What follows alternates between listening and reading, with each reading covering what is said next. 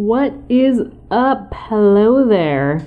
My name is Jessica Patching Bunch. You can call me JPB, and this is Brain Body Resilience.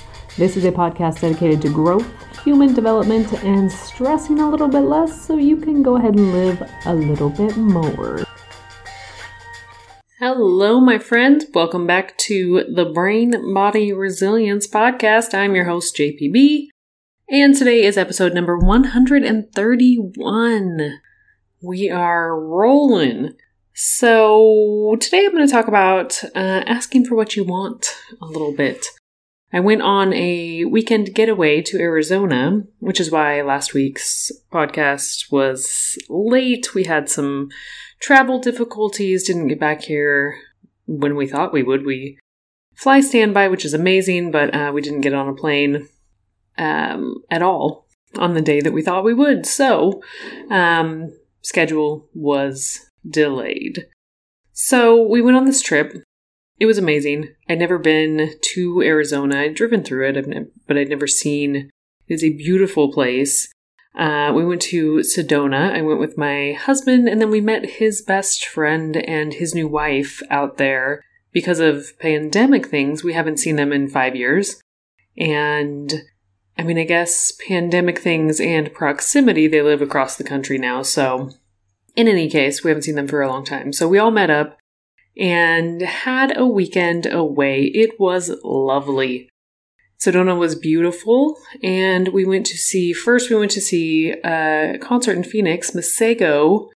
If you don't know who that is, check him out. He's incredible. He plays all kinds of different instruments. His music is what I like. It may not be what you like. I don't know but highly recommend. So uh, that was super fun. We did that in Phoenix. It was a great show. And then we drove to Sedona, and that was lovely. And traveling with other people can be really hard. I have recognized in myself over time that I have had a history of feeling like I need to control all of the things in my environment in order to feel safe, in order to feel comfortable. And it took a lot of time and effort to be able to press pause and even recognize this was a thing in order to be able to work on building a feeling of safety in my nervous system, which I'm still working on continually. It's a continued process to build that trust in myself in my current circumstance. A lot of the time when we see these tendencies, the the control freak tendencies I used to think it's such a weird reflection I'm having, but I used to just be like, oh yeah, I'm a control freak. And then I was like, you know what? I'm just particular and that's okay. Uh, control is a common reaction to the fear of being at the mercy of others. And it often stems from traumatic events early in life that leave a person feeling helpless and vulnerable, where they don't have control over their situation. And working through my symptoms of, of PTSD and how that shows up. Control is a common response and often shows up with, you know, a feeling of greater need to control your surroundings and an inflexibility towards others and their needs or their ways of doing things. And I used to be incredibly inflexible. I needed things to just be my way, down to how things were cleaned. I used to refold towels because if they weren't folded the way that I like them, it made me really uncomfortable. And it seems kind of silly now, but it was very true. Uh, it gave me some anxiety, some anxious feelings to not have those things the way that I like them to be. Which is why, as a young adult, I paid a lot more rent just to live alone for a really long time because I just needed my space to be what I needed it to be.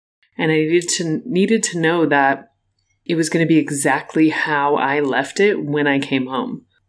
And I'm happy to report that I no longer do that, but sometimes I still have to take a moment to breathe and remind myself that it is okay and that it may not be how I do it or how I like it, and that doesn't mean that it's not safe, and that's all right.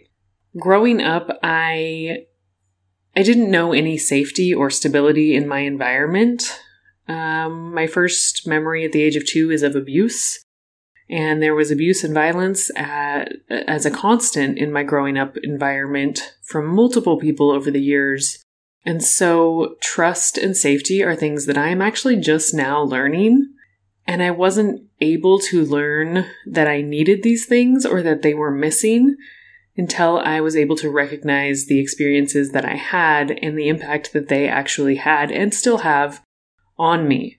I spent so much of my life focused on not wanting to have come from these experiences and so much energy trying to prove to myself that I wasn't a victim of my circumstance that it never occurred to me to consider what it was that I did want or what I do want.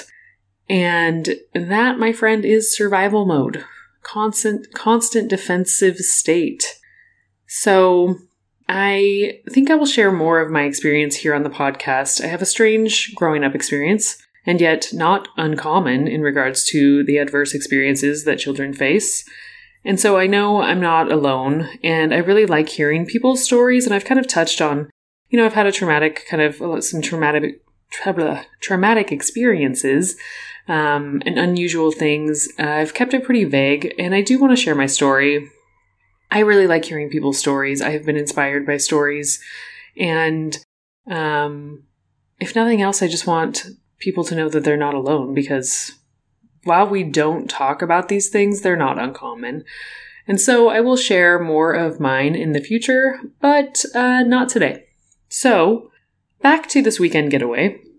I like to travel I'm still I'm still particular, and so I like to travel how I like to travel. I like to spend my time how I like to spend it, and I like to drive, cook, clean, and eat how I like to do those things.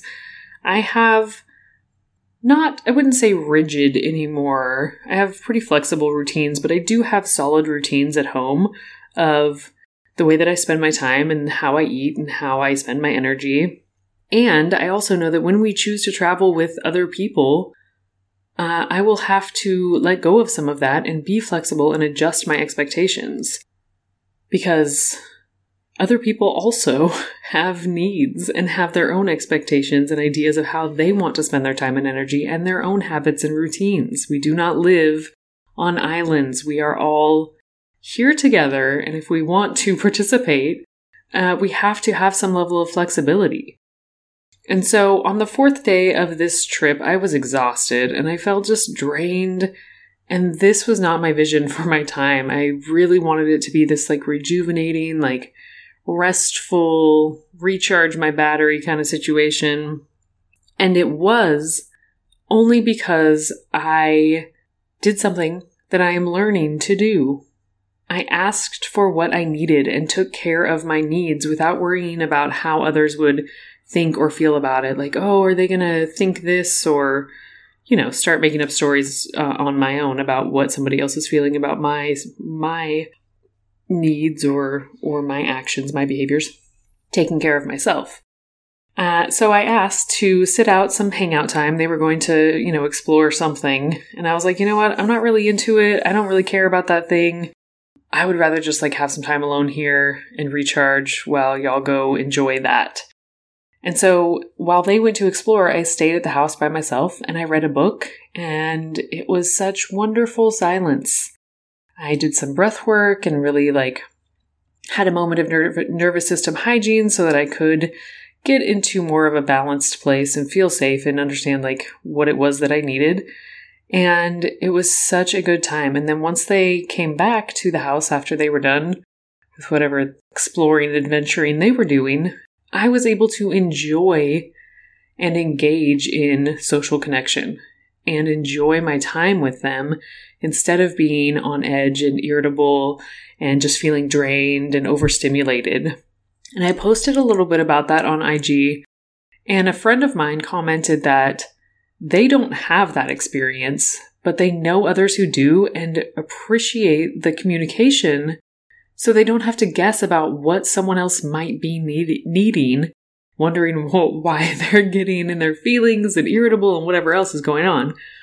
Because I know for me, when I don't ask for these things, that's just kind of what happens, and then, and then I'm taking my lack of care for myself out on those around me, and that's not fair to anyone because then I'm not getting what I need, and they're like, "What the hell's happening?"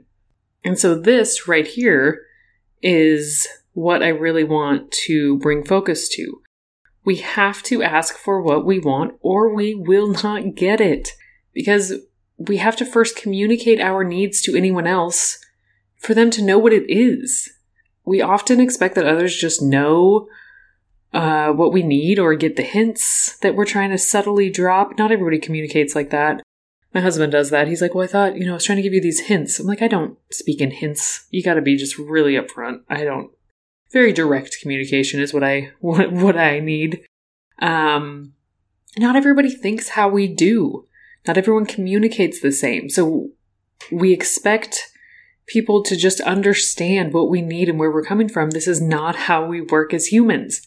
Largely because everyone has a different perception and everyone has a different uh, set of expectations and makes sense of things differently, largely based on their previous lived experience.